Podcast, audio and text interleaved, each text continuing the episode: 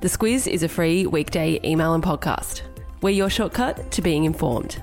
Our weekday podcast is brought to you by Bupa, supporting the health of millions of Australians. Because life happens. Find out more at bupa.com.au. Good morning, I'm Claire Kimball. And I'm Kate Watson. It's Thursday, the 6th of August. In your squiz today, the fallout from an explosion in Beirut, Queensland borders close again, Virgin sheds staff, and the latest thing to go viral a dancing llama. This is your squiz today. Early yesterday, there were reports of an explosion in Lebanon at the port of its capital, Beirut. Now we know that more than 135 people have died, thousands are injured or are missing from the blast, and many are now considered homeless. Claire, no definitive cause for this blast really has been established. Nothing officially yet, but certainly what officials are saying is that what seems to have happened is a fire uh, at a nearby warehouse has gone across to another one uh, that was housing 2,750 tonnes of ammonium nitrate. That's a very volatile material that's used in agricultural fertilisers and also in the making of bombs. And that explosion uh, in that warehouse has then affected the city, not just in the immediate vicinity, but up to three kilometres away. That mushroom cloud that we saw in those shocking images yesterday has really caused a lot of damage. Because of the location of the blast being at the port and what was destroyed in and around it, this is now a national catastrophe for Lebanon. It is, and it's not just that Lebanon has had its fair share of explosions and blasts in the past with civil war and also ongoing conflicts with its neighbour Israel, uh, also ongoing Islamist terror attacks. It's also been a country that has been in crisis uh, significantly since October. Its economy has crashed, unemployment is very high, and the country has a big food security problem. If you have a look at the photos of that blast at the port, you'll see these concrete structures in the middle, and what they are are the, the big silos that store about 85% of the country's wheat. That's been destroyed, and uh, experts are really worried about the nation's food security problem going forward. As far as the impact on Australians in Beirut, Prime Minister Scott Morrison said at least one Australian was killed in the blast, and our embassy building was impacted significantly, but fortunately, embassy officials only received minor injuries. As all of the Victorians listening will be more than well aware, the entire state is now under lockdown restrictions with 725 new cases recorded yesterday and 15 deaths. The death toll, Claire, included a man in his 30s. Yeah, that was something that uh, Premier Daniel Andrews really focused on yesterday, as well as health officials saying that we really shouldn't take it for granted that this is just something that puts older people's lives at risk. Uh, also, worry yesterday from the business sector. They've called for meetings with the government to try and work out a way that they can stay afloat because of this lockdown, particularly in Melbourne. And on COVID restrictions, Queensland Premier Annastacia Palaszczuk has announced the state will shut its border to travellers coming from New South Wales and the ACT from 1am on Saturday. And if you're a Queenslander coming home after travelling from those areas, you will get two weeks in mandatory hotel quarantine and you will have to pay for it. Likewise, New South Wales will require all residents returning from Victoria to go into hotel quarantine for 14 days at their own expense. New ownership often means change, and that's certainly the case for Virgin Australia yesterday, announcing it will make a third of its workforce redundant. That's right. The new owner, Bain Capital, has said that they're going to make those redundancies. That leaves about 6,000 staff on its books. It's also going to retire the budget Tiger Air carrier uh, and says that it'll really need to make those changes to try and keep the company afloat.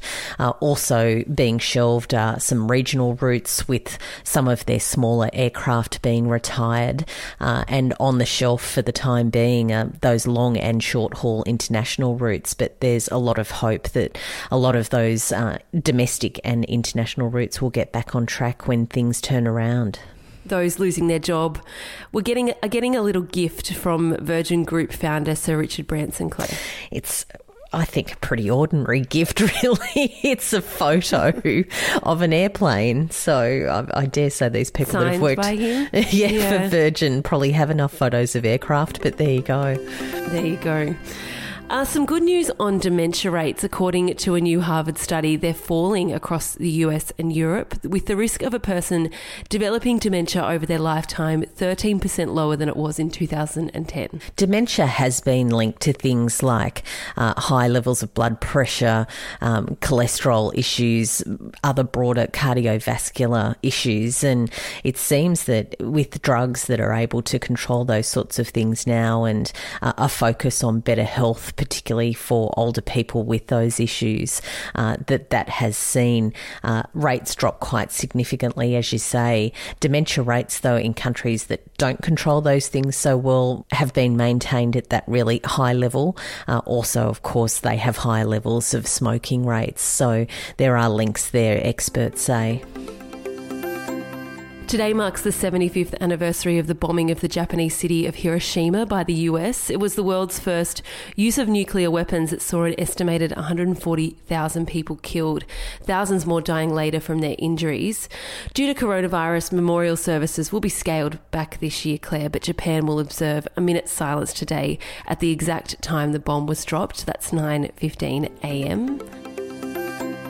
And the weather is a whole thing at the moment with snow in Tassie and parts of Victoria, as well as a rain event the size of Queensland set to hit the east coast.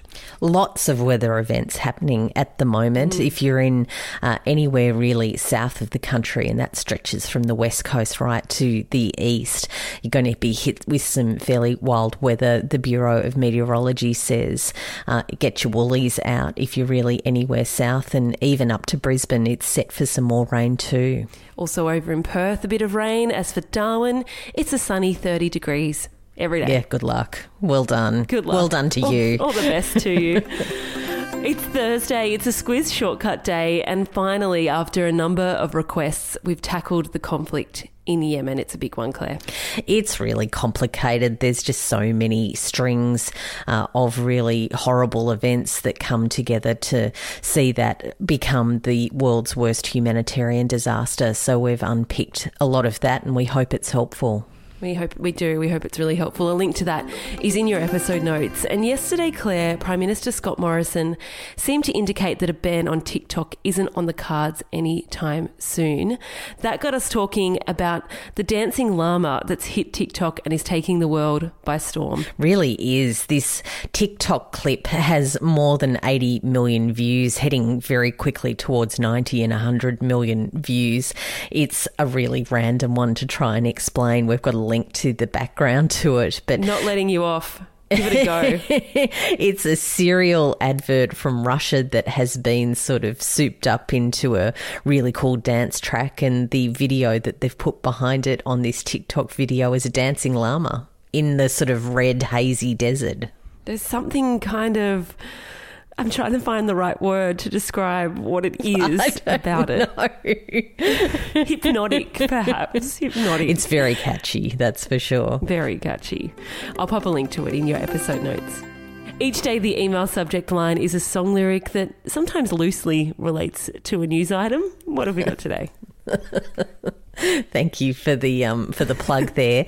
yes, I've gone for Crowded House, uh, a lyric from Weather with You, and that is um, walking around the room singing stormy weather. There'll be plenty of people doing that over the next few days. Good one. Good to link it to the weather. And finally, if you can't get enough of the squiz, we also have a weekend email. To gain access to it, you need to get three people signed up to the Squiz Today email. That'll make you a squiz head and give you access. To do it, head into your Squiz Today email, scroll to the bottom, hit the invite a friends button, and away you go. Enjoy your Thursday. We'll be back tomorrow.